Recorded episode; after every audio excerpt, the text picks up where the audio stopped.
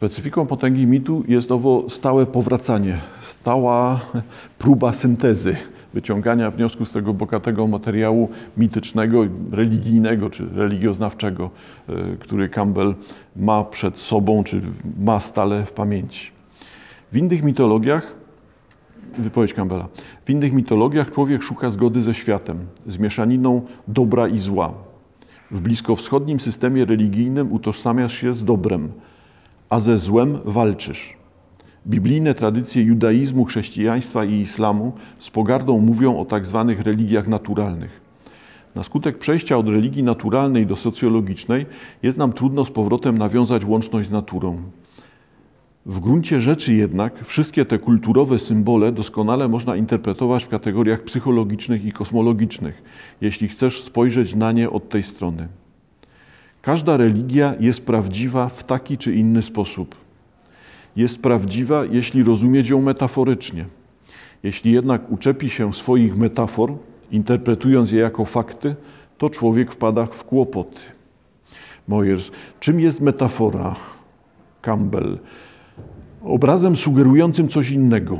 Jeśli na przykład mówię komuś, jesteś cymbał, to nie sugeruje, że naprawdę myślę o tej osobie jako o owym pięknym instrumencie. Cymbał to metafora. W tradycjach religijnych punktem odniesienia dla metafory jest coś transcendentnego, coś, co w sposób dosłowny nie jest niczym. Jeśli myślisz, że metafora jest sama w sobie punktem odniesienia, jest tak, jakbyś szedł do restauracji, prosił o kartę menu i widząc, że wypisany jest na niej bewsztyk, zabierał się do pałaszowania karty. Weźmy przykład. W niebo wstąpienie Jezusa. Miałoby ono oznaczać, że pewna osoba wstąpiła do nieba. Tak dosłownie jest powiedziane. Gdyby jednak taki był rzeczywisty sens tego przesłania, musielibyśmy go odrzucić, bo przecież nie istniało żadne takie miejsce, do którego Jezus w sensie literalnym mógł się udać wiemy, że Jezus nie mógł wejść do nieba, gdyż nigdzie we wszechświecie nie ma fizycznego nieba. Jezus, nawet poruszając się z szybkością światła, nadal byłby w naszej galaktyce. Astronomia i fizyka po prostu wyeliminowały to jako dosłowną fizyczną możliwość. Jeżeli jednak słowa Jezus wstąpił do niebios odczytasz w sensie metaforycznym, zrozumiesz, że wstąpił On w siebie, nie odszedł do jakiejś przestrzeni zewnętrznej, ale do przestrzeni wewnętrznej, tam skąd wypływa wszelki byt, w świadomość będącą źródłem wszystkich rzeczy, w duchowe Królestwo Niebieskie. Obrazy zwrócone są na zewnątrz, ale ich odbicie do wewnątrz. Chodzi o to, abyśmy wstępowali do nieba z Jezusem, wstępując w siebie samych jest to metafora powrotu do źródła, do alfy i omegi. Mówi ona o porzuceniu przywiązania do ciała i o powrocie do źródła cielesnej dynamiki. Czy nie podważasz jednej z wielkich tradycyjnych nauk klasycznego chrześcijaństwa o tym, że pogrzebanie i zmartwychwstanie Jezusa jest prefiguracją naszego własnego pogrzebu i zmartwychwstania? Byłoby to błędne odczytanie symbolu, odczytanie go jako prozy zamiast jako poezji, odczytanie metafory w kategoriach jej zakresu znaczeniowego zamiast jej treści. Moyers, poezja dociera do, nie, dociera do niewidzialnej rzeczywistości. Campbell, do tego, co jest nawet poza pojęciem rzeczywistości, co transcenduje wszelką myśl.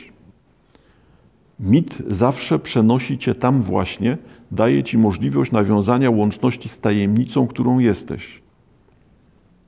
Szekspir mówi, że sztuka jest zwierciadłem, w którym przegląda się natura. Ta natura to Twoja własna istota. Dlatego wszystkie te wspaniałe poetyckie obrazy mitologiczne odnoszą się do czegoś w Tobie. Jeżeli Twój umysł wpada w pułapkę takiego oderwanego obrazu, także nigdy nie odnosisz go do, samego, do siebie samego, wówczas znaczy to, że źle go odczytałeś. Przerwę. Zauważcie Państwo właśnie, że to jest ten, jeszcze raz, ta specyfika Campbella. Campbella, który hmm, chcąc, nie chcąc, nagle uderza w taki ton, jakby był owym mistycznym guru, kimś, kto będzie nam ujawniał prawdy o świecie. No ale kłopotem głównym jest jednak to, że trzeba, hmm, no, trzeba nadążać, jakby trzeba czytać to, co proponuje Campbell, refleksyjnie. Mit zawsze przenosi cię właśnie tam, daje ci możliwość nawiązania łączności z tajemnicą, którą jesteś. Mamy przed sobą ileś spraw naraz. Ileś spraw naraz, czyli z jednej strony mit odnosi się do ciebie, a jednocześnie aktualizowana jest tajemnica. Tajemnica jest wokół ciebie, tajemnica tkwi w świecie i tajemnica tkwi w tobie, w twojej obecności w świecie. I czym jest ta tajemnica? Czy teraz rozważamy ślad za językiem Campbella, czy rozważamy ten, tą mistyczną, mistykę odkrywaną w rzeczywistości, mistyczną postać wszechświata i samych siebie, czy też mamy komentarz kosmogoniczny, czyli wyjaśniający przyczyny, które naszej obecności w tym świecie. Jedno i drugie. I dlatego tutaj ten tekst rzeczywiście jest tekstem bardzo literackim w tej wymowie, czyli wymuszającym to, żeby czytać racjonalnie, czy czytać poszukując, o lepiej tak, czytać poszukując sensów w wypowiedziach, wielości sensów wypowiedzi Campbella. Czyli nie możemy mieć oderwanego obrazu, nie możemy nie odnosić obrazu do siebie. W tym momencie oznacza to, że to jest coś, co jest naszym błędem. Jeżeli traktujemy e, część świata, wypowiedź, element kultury jako coś, co jest nam obce, nie odnosimy tego do naszego doświadczenia, doświadczenia w sensie odkrywania tego faktu, tej części kultury, no to w tym momencie mamy błędne błędne podejście albo prowadzi to do błędów. Dalej Campbell. Świat wewnętrzny to świat Twoich aspiracji, energii i możliwości. To Twoja duchowa struktura, z jaką świat zewnętrzny wchodzi w kontakt. A ten świat zewnętrzny to przestrzeń Twego wcielenia, przestrzeń, w której jesteś. Musisz się starać, aby jakoś się one godziły. Jak powiedział Nowalis, Siedziba duszy jest tam, gdzie spotykają się świat wewnętrzny i zewnętrzny. Mojesz, a więc opowieść o wniebowstąpieniu Jezusa to list w butelce z jakiegoś brzegu, który ktoś już kiedyś odwiedził. Campbell, rzeczywiście, Jezus. Otóż, biorąc pod uwagę normalny sposób myślenia o chrześcijaństwie, nie możemy utożsamiać się z Jezusem, wolno nam go tylko naśladować. Powiedzieć za Jezusem: Ja i Ojciec jesteśmy jednym, byłoby dla nas bluźnierstwem. A jednak w Ewangelii Tomasza, odkopanej w Egipcie jakieś 40 lat temu, Jezus mówi: Ten, kto pije z moich ust, będzie jak ja, a ja będę nim. Jest to kropka w kropkę buddyzm. Wszyscy jesteśmy przejawami świadomości Buddy albo świadomości Chrystusa, tylko o tym nie wiemy. Słowo Buddha znaczy przebudzony Wszyscy musimy to zrobić, przebudzić się do świadomości Chrystusa bądź Buddy, którą nosimy w sobie. Dla normalnego myślenia chrześcijańskiego jest to bluźnierstwo, ale to właśnie jest jądrem chrześcijańskiego gnostycyzmu i Ewangelii Tomasza. I tak dalej, ponieważ tu rzeczywiście wchodzimy w zagadnienia, które już się pojawiały na marginesie naszych, naszych poprzednich spotkań, czyli właśnie w zagadnienia dotyczące gnostycyzmu dotyczące tekstów, które wiążą się z odkryciami z nadmorza Czarnego, tych nowych bibliotek chrześcijańskich, nowych w ostatnim stuleciu oczywiście w tym sensie. Wobec tego to pomijam ciągi wypowiedzi dotyczące, e, wypowiedzi Campbella dotyczących metaforyki są istotne, ale jest to sposób na wyjaśnienie tego, no, w jaki sposób można postrzegać religię, no, czym jest.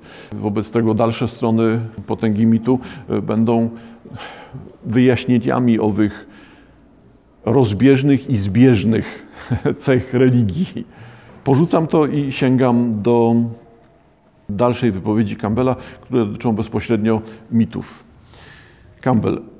Zadaniem mitów jest stworzenie harmonii między umysłem i ciałem. Umysł może błądzić po najdziwniejszych manowcach i pragnąć rzeczy, których ciało nie chce.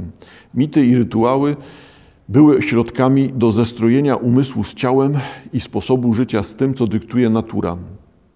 Moyers, a więc te stare historie żyją w nas? Campbell, jak najbardziej. Etapy rozwoju człowieka są takie same dziś, jak w najdawniejszych czasach.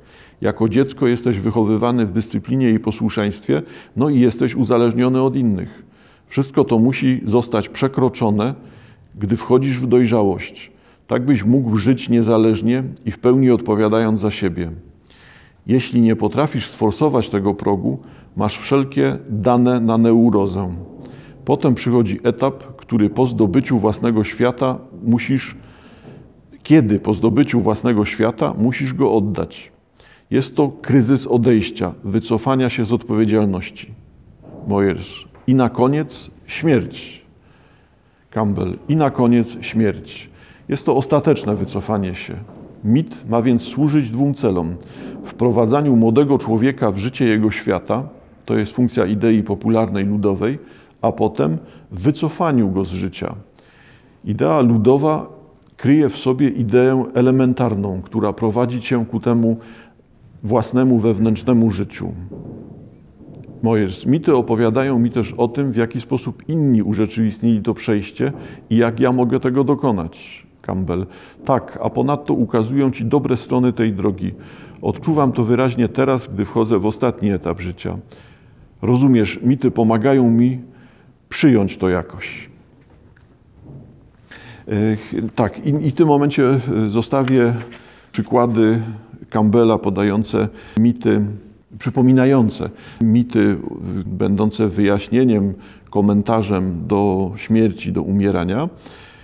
Sięgnę do tych pozostałych pomocy, czy następnych stron, na których proponuje Campbell wyjaśnianie, w czym jeszcze mity pomagają. Rytuał wyraża rzeczywistość duchową. Wyraża fakt, że to wszystko dzieje się w zgodzie z prawidłem natury, nie zaś wedle mojego własnego widzimy się. Mówiono mi, że gdy bushmeni opowiadają swoje historie o zwierzętach, specjalnie układają wargi, naśladując kształt pysków rozmaitych zwierząt, a słowa wypowiadają tak, jak gdyby wymawiały je same te zwierzęta.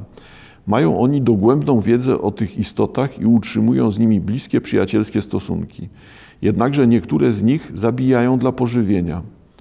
Znam rancherów, którzy oprócz zwykłego bydła mają jeszcze jedną ulubioną krowę. Jej, jej, mięsa nigdy nie wezmą do ust, bo przecież zjadanie ciała przyjaciela to kanibalizm. Jednakże tubylcy zawsze zjadali ciała swoich przyjaciół. Musi więc następować jakaś psychologiczna kompensacja. Pomagają w tym mity. Mojers. W jaki sposób? Campbell, te wczesne mity pomagają psyche w uczestniczeniu bez poczucia winy albo strachu w koniecznym akcie życia. Nieraz człowiek odczuwa chyba jakieś opory, gdy ma coś zabić. W gruncie rzeczy nie chce zabijać tego lub tamtego zwierzęcia. Zwierzę jest ojcem. Wiesz, co mówią freudyści.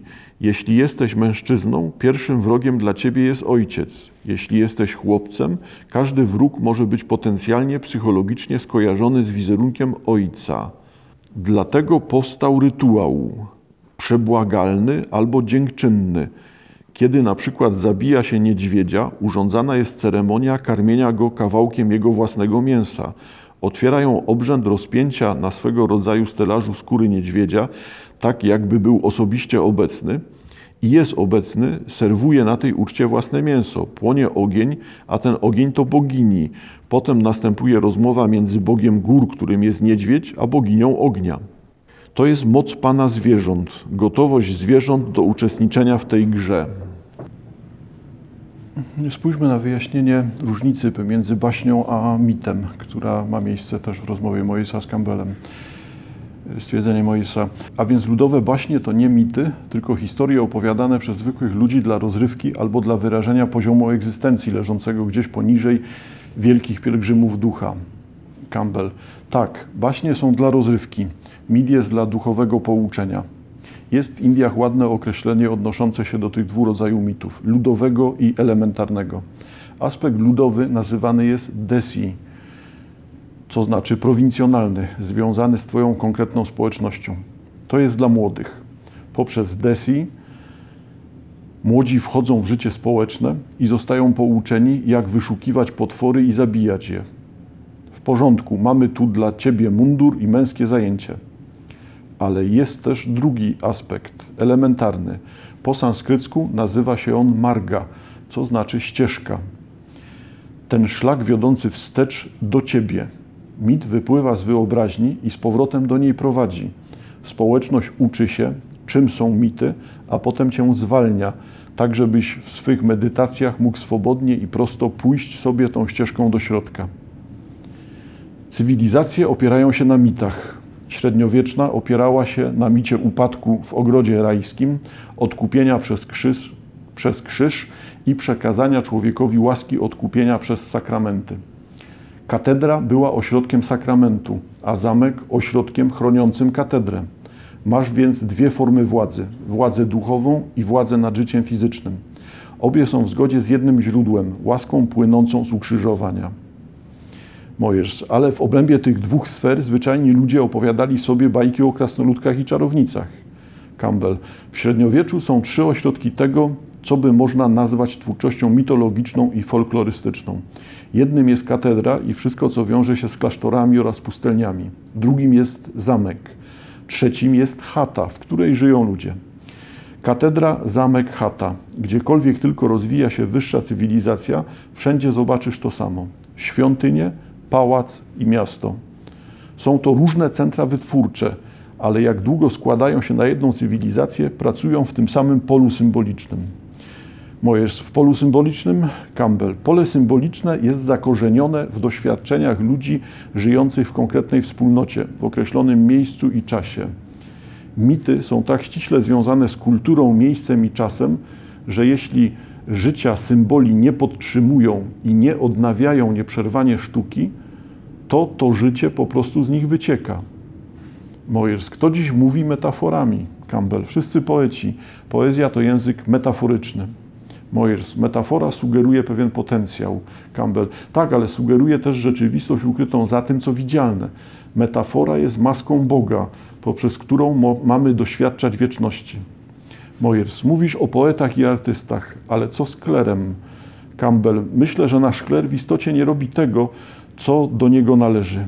Nie wyjaśnia znaczenia metafor, a tylko trzyma się kurczowo etyki, spraw dobra i zła. Moires. Dlaczego duchowni nie stali się szamanami amerykańskiego społeczeństwa?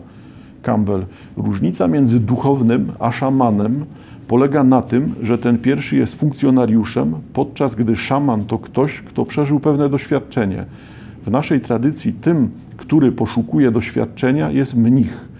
Kapłan zaś to ktoś, kto odbył studia, aby służyć wspólnocie. Miałem przyjaciela, który brał kiedyś udział w międzynarodowym spotkaniu katolickich zakonów medytacyjnych. Odbywało się ono w Bangkoku. Mówił mi, że katolicy mnisi nie mieli żadnych problemów, by porozumieć się z mnichami buddyjskimi. Za to duchowni obu tych religii ani różnie mogli dojść do porozumienia. Człowiek, który przeżył doświadczenie mistyczne, wie, że próby ujęcia go w wyrażenia symboliczne są zawodne. Symbole nie oddają doświadczenia, one tylko je sugerują. Jeśli sam go nie przeżyłeś, to jak możesz wiedzieć, czym ono jest? Spróbuj wytłumaczyć radość z jazdy na nartach facetowi, który mieszka w tropikach i nigdy nie widział śniegu. Żeby uchwycić przesłanie, musisz mieć pewien zasób doświadczeń, jakiś klucz. Inaczej nie usłyszysz tego, co się do ciebie mówi. Dwie uwagi mi się tutaj nasuwają. Zauważcie Państwo, że można by czytać to porównując z tekstem Schulza, z mityzacją rzeczywistości, bo to jest podobny ciąg, dokładnie jakby ten sam sposób myślenia, dotyczący metaforyki, obecności metaforyki w poezji, jak rozumianej w poezji i to wszystko zmierza właśnie do tego, co jest tajemnicą, tak? tajemnicą egzystencji, czy tajemnicą egzystencji osoby, albo tajemnicą istnienia świata. A z drugiej strony y, widzimy to, co pojawiało się u Dukaja, to bezpośredni transfer przeżyć. Oczywiście, że u Dukaja w formie tej zmiany paradygmatu, czyli tego, że e, tekst nie ma już żadnego znaczenia, że nie w słowie wszystko się rozgrywa, ma rozgrywać się w samych przeżyciach. No ale mamy podobny przykład tutaj podjęty przez Campbella, że doświadczanie, przeżywanie jest czymś, co jest konieczne, konieczne do rozumienia świata. No, czemu nie? No, po prostu te, te zbieżności będą rzeczywiście takie bardzo, bardzo wyraźne. Sięgam parę stron dalej. Moje pyta, co nasze dusze zawdzięczają prastarym mitom? Campbell, zadaniem mitów było stworzenie harmonii między umysłem a ciałem. Umysł może błądzić po najdziwniejszych manowcach i pragnąć rzeczy, których ciało nie chce. Mity i rytuały były środkami do zestrojenia umysłu z ciałem i sposobu życia z tym, co dyktuje natura. Moyers. Więc te stare historie żyją w nas? Campbell. Jak najbardziej. Etapy rozwoju człowieka są takie same dziś, jak w najdawniejszych czasach. Jako dziecko jesteś wychowywany w dyscyplinie i posłuszeństwie. Dalej sięgam do wypowiedzi Campbella. Wiemy, co robią aborygeni w Australii. Otóż, gdy jakiś chłopiec staje się zanadto niesforny, pewnego pięknego dnia przychodzą po niego mężczyźni. Są nadzy, z wyjątkiem dołu tułowia przesłoniętego paskami skóry białego ptaka, które za pomocą własnej krwi nakleili sobie na ciele. Mają warkotki, którymi kręcą w powietrzu, naśladując głosy duchów, bo ci mężczyźni przychodzą w charakterze duchów. Chłopiec usiłuje szukać schronienia u matki, a ona musi udawać, że próbuje go bronić. Jednak mężczyźni zabierają go. Rozumiesz, odtąd matka jest już niepotrzebna. Nie możesz już wrócić do matki, jesteś w innej strefie. Chłopców umieszcza się na świętym terenie mężczyzn, gdzie poddawani są rzeczywistym ciężkim próbom, obrzezaniu, podcięciu moszny, muszą też napić się ludzkiej krwi. Tak jak w dzieciństwie pili mleko matek, tak teraz piją krew mężczyzn. Zostają przekształceni w mężczyzn. W trakcie tego wszystkiego pokazuje im się na żywo epizody z wielkich mitów. Otrzymują pouczenie na temat mitów plemiennych. Na koniec prowadzą ich z powrotem do wioski, gdzie tymczasem dla każdego wybrano już narzeczoną. Chłopiec wraca jako mężczyzna. Chłopca wyprowadzano z dzieciństwa. Jego ciało poznaczono bliznami, poddano go obrzezaniu i podcięciu. Ma teraz ciało mężczyzny. Po całej tej imprezie nie ma już szans, aby z powrotem wskoczyć w skórę chłopczyka. Mojers, nikt nie wraca do matki. Campbell, tak, my jednak nie mamy niczego takiego jak oni. Możesz spotkać faceta, faceta 45-letniego, który jeszcze próbuje być posłuszny ojcu. Taki gość idzie do psychoanalityka, który wykonuje za niego robotę. Mojers. Albo idzie do kina. Campbell. To mógłby być nasz odpowiednik odtwarzanych scen mitologicznych, z tą tylko różnicą, że przy produkcji filmu działa inny rodzaj myślenia niż przy konstruowaniu rytuału inicjacyjnego. Moyers. Tak, ale skoro nie mamy już obrzędów inicjacyjnych, bo większości zanikły, to czy świat wyobraźni rzucony na ekran nie spełnia jednak, choćby niedoskonale, roli przekaziciela opowieści? Campbell. Owszem, ale tak się fatalnie dla nas składa, że ludzie piszący te opowieści są pozbawieni poczucia odpowiedzialności. Te historie mogą budować albo łamać ludzkie życia, tymczasem zaś robi się je po prostu, by zgarnąć forsę. Nie ma tutaj odpowiedzialności, jaką mają w sobie kapłani odprawiającej obrzędy. To jest jeden z naszych obecnych problemów. Mojers, nie mamy dzisiaj bodaj żadnego z tych rytuałów, co? Campbell, obawiam się, że nie. To też młodzież wymyśla je sama i stąd ma wszyscy, masz wszystkie te grasujące gangi i tym podobne. To jest coś w rodzaju samoinicjacji. Mojers. A więc mit odnosi się wprost do obrzędu i rytuału plemiennego. Także brak mitu może oznaczać śmierć rytuału. Campbell. Rytuał jest żywą inscenizacją mitu. Uczestnicząc w rytuale, uczestniczysz w micie. Mojers. Jakie skutki dla dzisiejszych chłopców pociąga za sobą brak tych mitów? Campbell. Dzisiejszym odpowiednikiem starych obrzędów jest ceremonia bierzmowania. Chłopiec katolicki wybiera sobie przy bierzmowaniu imię, które ma go umacniać. Zamiast ran, wybijania zębów i tak dalej, dostajesz od biskupa uśmiech i lekkiego klapsa w policzek. Tak to dzisiaj wygląda. Nie dzieje ci się żadna krzywda. U Żydów tę funkcję pełni bar mitzwa. Przypuszczam, że rzeczywista skuteczność tych obrzędów w duchowej przemianie jest różna w różnych indywidualnych przypadkach. W owych starodawnych czasach nie było jednak żadnego problemu. Chłopiec, wychodząc z próby, miał już inne ciało, a to, co przeszedł, istotnie nie było błahostką. Mojers, a kobiety? Większość postaci na malowidłach jaskiniowych to mężczyźni. Czy to było coś w rodzaju tajemnego stowarzyszenia mężczyzn? Campbell. Nie, to nie było tajne stowarzyszenie, lecz tylko ciąg prób, przez które musiał przejść chłopiec. Ale oczywiście nie wiemy dokładnie, jak wówczas rzecz miała się z kobietami. Mamy bardzo mało wiarygodnych świadectw. Dziś w kulturach pierwotnych dziewczynka staje się kobietą w momencie pierwszej menstruacji. To przytrafia się tylko jej. Takie jest zrządzenie natury. W ten sposób przechodzi ona przemianę. A inicjacja, typowa forma inicjacji jest taka, że dziewczyna siedzi przez określoną liczbę dni w małej chatce i uświadamia sobie, kim jest. Mojesz, w jaki sposób to robi? Campbell siedzi tam, jest już kobietą. A czym jest kobieta? Nosicielką życia. Życie podporządkowało ją sobie. Kobieta jest samym centrum tego interesu. Daje narodzinę i daje pożywienie. Jest tożsama z boginią ziemią, ma tę samą co ona moc i musi to sobie uświadomić. Chłopiec nie ma żadnych takich doświadczeń, to też musi być przekształcony w mężczyznę i stać się dobrowolnym służebnikiem czegoś, co go przewyższa. Zacytowałem ten długi fragment ze względu na to, że rzeczywiście tutaj pojawia się aspekt ważny dzisiaj, także moim zdaniem, czyli aspekt służebności mitów. Mity były tymi opowieściami, dzięki którymi realizowana była inicjacja, realizowana była no, pewna transgresja, tak przejście z jednego etapu życia na drugi.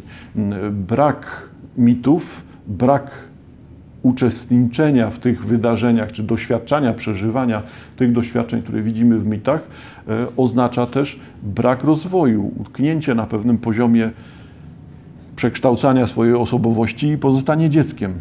Tak jak ten przykład e, Campbella podporządkowania dorosłego mężczyzny e, ojcu, jak brak uwolnienia się od tej postaci ojca. W podobny sposób, w sensie tej aktualizacji, będą brzmiały następne uwagi Campbella, przypominające, że my nie jesteśmy w społecznościach pierwotnych. Campbell. Teraz jednak żyjemy w mieście. Wszystko w nim jest z kamienia i skały zrobionej rękami człowieka. Jest to świat, w którym człowiek wzrasta zupełnie inaczej niż w puszczy, gdzie ma za towarzyszy maleńkie ziemne wiewiórki i wielkie sowy. Wszystkie te rzeczy są wokół Ciebie jako odrębne obecności reprezentujące siły, moce i magiczne możliwości życia, które nie należą do Ciebie, a przecież wszystkie są częścią życia i otwierają się przed Tobą. Potem słyszysz sobie ich echo, bo sam jesteś naturą. Gdy Siuk zbierze kamulet, swoją fajkę, potem podnosi ją cybuchem ku niebu, tak aby pierwszy chaos dymu mogło wyciągnąć słońce. Następnie zawsze zwraca się w cztery strony świata. Taka jest mentalność tych ludzi. Zwracając się do winnokręgu, do świata, w którym żyjesz, odnajdujesz w nim swoje miejsce. To jest zupełnie inny sposób życia. E, Mojers, w książce Mityczny obraz piszesz o centrum przemiany, o idei świętego miejsca, gdzie mury doczesności mogą się rozpaść, aby objawić coś cudownego. Co to znaczy mieć święte miejsce? Campbell. Dziś to dla każdego absolutna konieczność. Musisz mieć miejsce i codziennie jakąś określoną chwilę, w której mógłbyś zapomnieć, co dziś rano było w gazetach, kim są Twoi przyjaciele, co komu jesteś winien i co inni ludzie winni są Tobie. W tym miejscu możesz po prostu przeżywać i objawiać przed sobą to, czym jesteś i czym mógłbyś być. To jest miejsce twórczego fermentu. Może być być może z początku stwierdzisz, że nic się nie dzieje. Jeśli jednak masz takie uświęcone miejsce i używasz go, jesteś, e, kiedyś coś się w nim wydarzy. Mojers, ono jest dla nas tym, czym były prerie dla myśliwych. Campbell, dla nich cały świat był miejscem świętym i tak dalej. Wobec tego te uwagi no, są uwagami zestawiającymi tą świadomość mityczną, pierwotną, świadomość mityczną pierwotnych społeczności e, ze stanem współczesnym. My jednak jesteśmy e, w innym świecie. No, poruszamy się nie w świecie tak mocno podporządkowanym naturze, czy też zależnym od natury. Tylko tyle, że dalej jesteśmy ludźmi, którzy mają te same potrzeby. Zostaliśmy odcięci od tego naturalnego, pierwotnego. Jestem daleki od idealizacji, zresztą tutaj Campbell też, tutaj nie chodzi o idealizację pierwotnego stanu życia jako czegoś najlepszego. Nie, no po prostu trzeba zauważyć, czym jest różnica i, czym jest, i w czym jest podobieństwo. Podobieństwo będzie dotyczyło przemian wewnętrznych świadomości, świadomości siebie. Dalszy ciąg rozmowy. Campbell odnosi się właśnie do tego indywidualnego jestestwa. Czym jest to, że sami siebie określamy? Sentyment, uczucie jest echem gwałtu. W istocie jest to ekspresja czegoś, w istocie nie jest to ekspresja czegoś koniecznego. Mówi, że żyjemy w dwóch światach: w naszym własnym oraz w tym, który dano nam z zewnątrz. Cały problem polega na tym, jak doprowadzić do harmonii między nimi. Wchodzę w daną społeczność, więc muszę żyć zgodnie z jej regułami. Byłoby czymś śmiesznym żyć inaczej, nie podług reguł tej społeczności, ponieważ jeśli tak nie żyję, to nie żyję w ogóle. Nie mogę jednak pozwolić, aby ta społeczność dyktowała mi, jak powinienem żyć. Człowiek powinien zbudować sobie własny system. Niekiedy może on brutalnie zawieść społeczne oczekiwania i społeczność go nie zaakceptuje. Jednak naszym życiowym zadaniem jest żyć w obszarze pozostawionym nam przez społeczność, która rzeczywiście nas wspiera. Wynika tu pewna kwestia, na przykład wojna, kiedy to młodzi ludzie muszą się rejestrować do poboru. Wymaga to decyzji o ogromnej wadze. Dokąd mnie ona zaprowadzi? Czym się skończy moja zgoda na to, czego żąda ode mnie społeczeństwo? Zabijania innych ludzi, których nie znam. Za co? Dla kogo? I inne tego rodzaju rzeczy. Mojers, o to właśnie mi chodziło, gdy mówiłem przed chwilą, że społeczeństwo nie mogłoby istnieć, gdyby każde serce było włóczęgą, a każde oko biegało tu i tam. Campbell, tak, z pewnością, ale widzisz, są społeczeństwa, które nie powinny istnieć. Mojers, one wcześniej czy później, Campbell, walą się w gruzy. Mojers, trubadurzy rozwalili ten stary świat. Chodzi o rzeczywistość średniowiecza. E, Campbell, nie sądzę, aby to naprawdę oni go rozwalili. Mojers, to zrobiła miłość. Campbell, to było tak, coś w tym rodzaju. Luther był w pewnym sensie trubaturem Chrystusa miał swoje wyobrażenia o tym, co to znaczy być kapłanem i rzeczywiście zgruchotał na kawałki średniowieczny kościół. On się już nigdy z tego nie podniósł. E, I następują tutaj dalej te uwagi dotyczące przemian przemian społecznych powiązanych z obecnością, nieobecnością, przekształcaniem, modernizacją tej świadomości mitycznej. I jeszcze raz jeszcze e, raz wraca wątek chyba też dla nas wygodny w sensie rozpoznawalności, czyli wątek tego, jak wygląda świadomość mityczna, czytana w kontekście najbardziej znanych religii, czy też naj, najbliższych nam religii. Mojers, w naszej kulturze, kiedy ktoś mówi do dziecka, spróbuj wyobrazić sobie Pana Boga, ono odpowiada, to jest staruszek z brodą w długiej białej szacie. Campbell. W naszej kulturze tak, ale nawykliśmy myśleć o Bogu jako o mężczyźnie. W wielu innych tradycjach moc boską pojmuje się głównie w formie żeńskiej. Mojers. Chodzi o to, że nie sposób wyobrazić sobie czegoś, czego nie można upersonifikować. Czy Twoim zdaniem jest możliwe skupienie umysłu na tym, co Platon nazwał nieśmiertelną boską myślą? Campbell. Oczywiście, na tym polega medytacja. Medytować to znaczy rozmyślać ciągle nad pewną sprawą. Może to się odbywać na rozmaitych poziomach. Ja w swoim myśleniu nie rozgraniczam specjalnie sfery fizycznej od duchowej. Na przykład medytacja o pieniądzach to całkiem dobra medytacja. Także piecza o rodzinę jest bardzo ważną medytacją. Ale jest też forma samotnej medytacji, na przykład gdy wchodzisz do katedry. Mojers, a więc modlitwa to rzeczywiście medytacja. Campbell, modlitwa jest nawiązaniem kontaktu z tajemnicą, i jest medytacją nad nią. Mojers, wywołaniem mocy skądś z głębi siebie. Campbell. W katolicyzmie wdrażają nas do pewnej formy medytacji, gdy odmawiamy różaniec, powtarzając w kółko jedną i tę samą modlitwę. To wciąga umysł. Taka praktyka nazywa się po sanskrycku dżapa, powtarzanie świętego imienia. Nakłada ona blokadę na wszystkie inne myśli i pozwala ci skupić się na jednej rzeczy dzięki czemu później, w zależności od siły swojej wyobraźni, możesz doświadczać głębokości tej tajemnicy. Mojers, w jaki sposób uzyskujemy to głębokie doświadczenie? Campbell, przez głębokie odczucie tajemnicy. Mojers, ale jeśli Bóg jest tylko Bogiem naszej wyobraźni, to jak mamy odczuwać lęk przed naszym własnym tworem? Campbell, a czyż nie bywa tak, że trwożą nas własne sny? Musimy oderwać się od własnego wizerunku Boga, pójść dalej, aby dotrzeć do światłości. Psycholog Jung, psycholog Jung zauważył trafnie: religia jest obroną przed doświadczaniem Boga. Tajemnica została zredukowana do pewnej liczby pojęć i idei. Nadmierne podkreślanie tych pojęć i idei może nas odciąć od właściwego przeżycia religijnego, od doświadczenia transcendencji. Za takie najwyższe doświadczenie religijne wypada nam uważać intensywne doświadczenie tajemnicy. Mojers. Niemało chrześcijan uważa, że aby poznać Jezusa, należy wyjść poza chrześcijańską wiarę, poza chrześcijańską doktrynę i poza Kościół. Campbell. Trzeba oderwać się od wyobrażonego wizerunku Jezusa. Taki wizerunek własnego Boga staje się dla nas ostatnią przeszkodą, ostatnią barierą. Trzymasz się własnej ideologii, własnego prościutkiego sposobu myślenia, a kiedy stajesz w obliczu jakiegoś większego doświadczenia Boga, doświadczenia przewyższającego wszystko to, do czego zostałeś przygotowany, czmychasz przed nim, czepiasz się obrazu, jaki nosisz w umyśle. Znana to sprawa nazywa się chronieniem własnej wiary. Na pewno znasz ten motyw, wznoszenie się ducha poprzez rozmaite centra znaczące archetypiczne etapy doświadczenia. Droga zaczyna się od elementarnych zwierzęcych doświadczeń głodu i zachłanności, potem wiedzie przez rządzę płciową, następnie do fizycznego panowania takiego bądź innego rodzaju. Na wszystkich tych etapach doświadczasz poczucia mocy.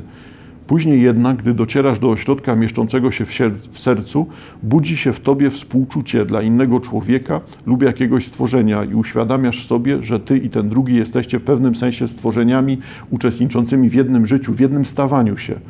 Wówczas otwiera się przed tobą nowy wielki etap życie w duchu.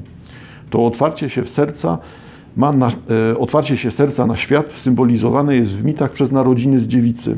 Oznaczają one narodziny do życia duchowego w obrębie egzystencji, która jeszcze niedawno była elementarnym człowieczym, zwierzęcym bytowaniem nastawionym na czysto fizyczne, jak zdrowie, potomstwo, władza, nastawionym na cele czysto fizyczne, jak zdrowie, potomstwo, władza, odrobina rozrywki. Ale teraz stajemy przed czymś innym.